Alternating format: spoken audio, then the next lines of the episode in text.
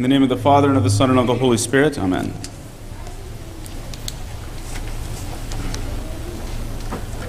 O God, you are my God. I seek you. My soul thirsts for you. My flesh faints for you, as in a dry and weary land where no water is. My soul clings to you. Your right hand upholds me. This is a snippet from Psalm sixty-three, and I love this psalm, and there are many other psalms that are like this that express the same kind of feeling that human beings have, at least as expressed by the psalmist. My soul thirsts for you, O God, my flesh faints for you, as in a dry and, and dry and weary land where no water is. The expression, the image that he's giving is that he feels as if he's in a dry land and that he's dying for thirst, as if he's in a desert or something and there's no water around, and he's just thirsty, itching, dying for some water. This is how the soul thirsts for God. This is how uh, the human being yearns for the Lord. I like this psalm because it's so expressive of the human condition. This is something I think we all experience. And there are reasons for that. We are made by God for God. We are made by God to dwell in the presence of God. We are made to be in God's environment. When we're outside of that environment, we're outside of our natural habitat. We're not doing what we're supposed to do. We're not living the way we're supposed to live. An analogy for this would be like polar bears. They're an endangered species, and we get we get all these like commercials about how we should donate to these organizations that are trying to preserve polar bears. And then you, in the commercials, you see these polar bears, and they're tired and they're weary and they're struggling and they're uh, just seem kind of dry and lifeless because they're supposed to their natural habitat is ice. And I guess some of these places are getting a little bit warmer and it's difficult for them to live, so they're They just look like they're tired and exhausted. They look like they're dry. And they're struggling just to make it by. This is kind of an analogy for us, human beings. Why? Because from the beginning,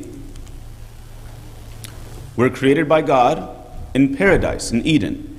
And Eden is simply where human beings walk with God freely, where human beings are united with God, where human beings live in the light of God's presence. And when, when Adam and Eve sinned, they were kicked out of the garden, and that means to be kicked out, to be separated from God, to be kicked out from before His presence.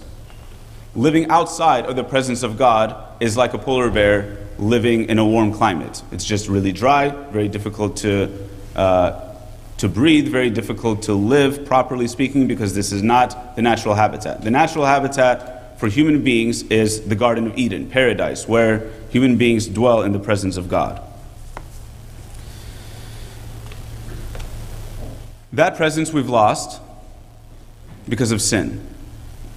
So when the prophet Simeon in this gospel reading today, I think the prophet Simeon represents every single one of us.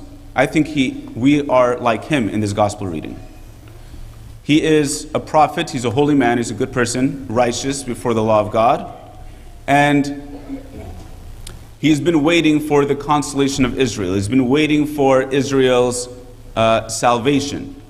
And he was promised by the Holy Spirit that he would not see death until he saw the Lord's Christ, until, until he saw salvation.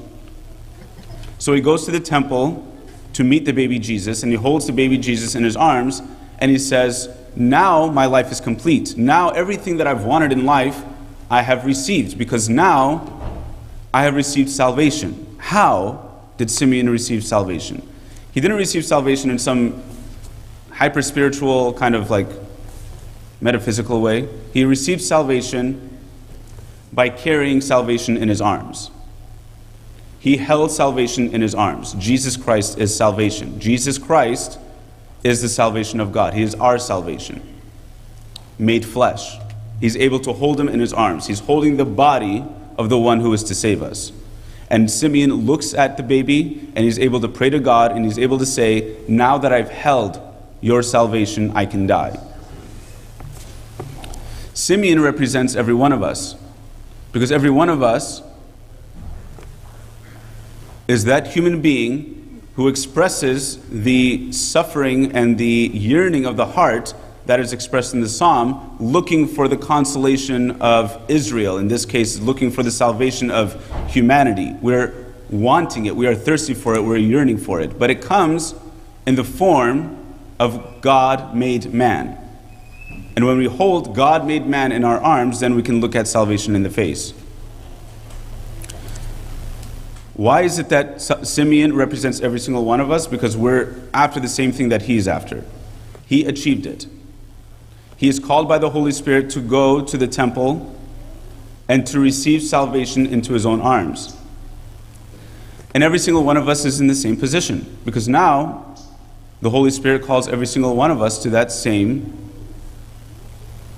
salvation by way of coming into the church and receiving the same body of Christ, but in a different form. Every single one of us is like Simeon, seeking out salvation, which is being reunited again with God, going back into the Garden of Eden where we can be present with God and living again in that natural habitat for humanity, which is being where God is. We are called by the Holy Spirit to come back into that presence, into that Eden, into that garden, that paradise, where we can walk with God, we can be in harmony with God.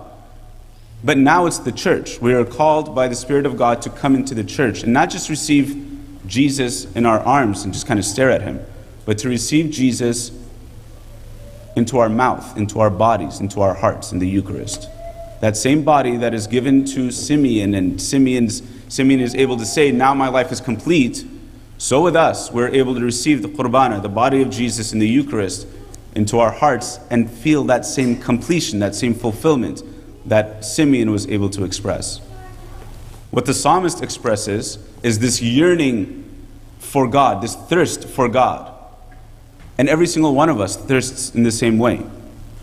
And we are, when we are outside of the presence of God, we have that feeling that something is missing, something is lost, but that God himself is able to fulfill for us.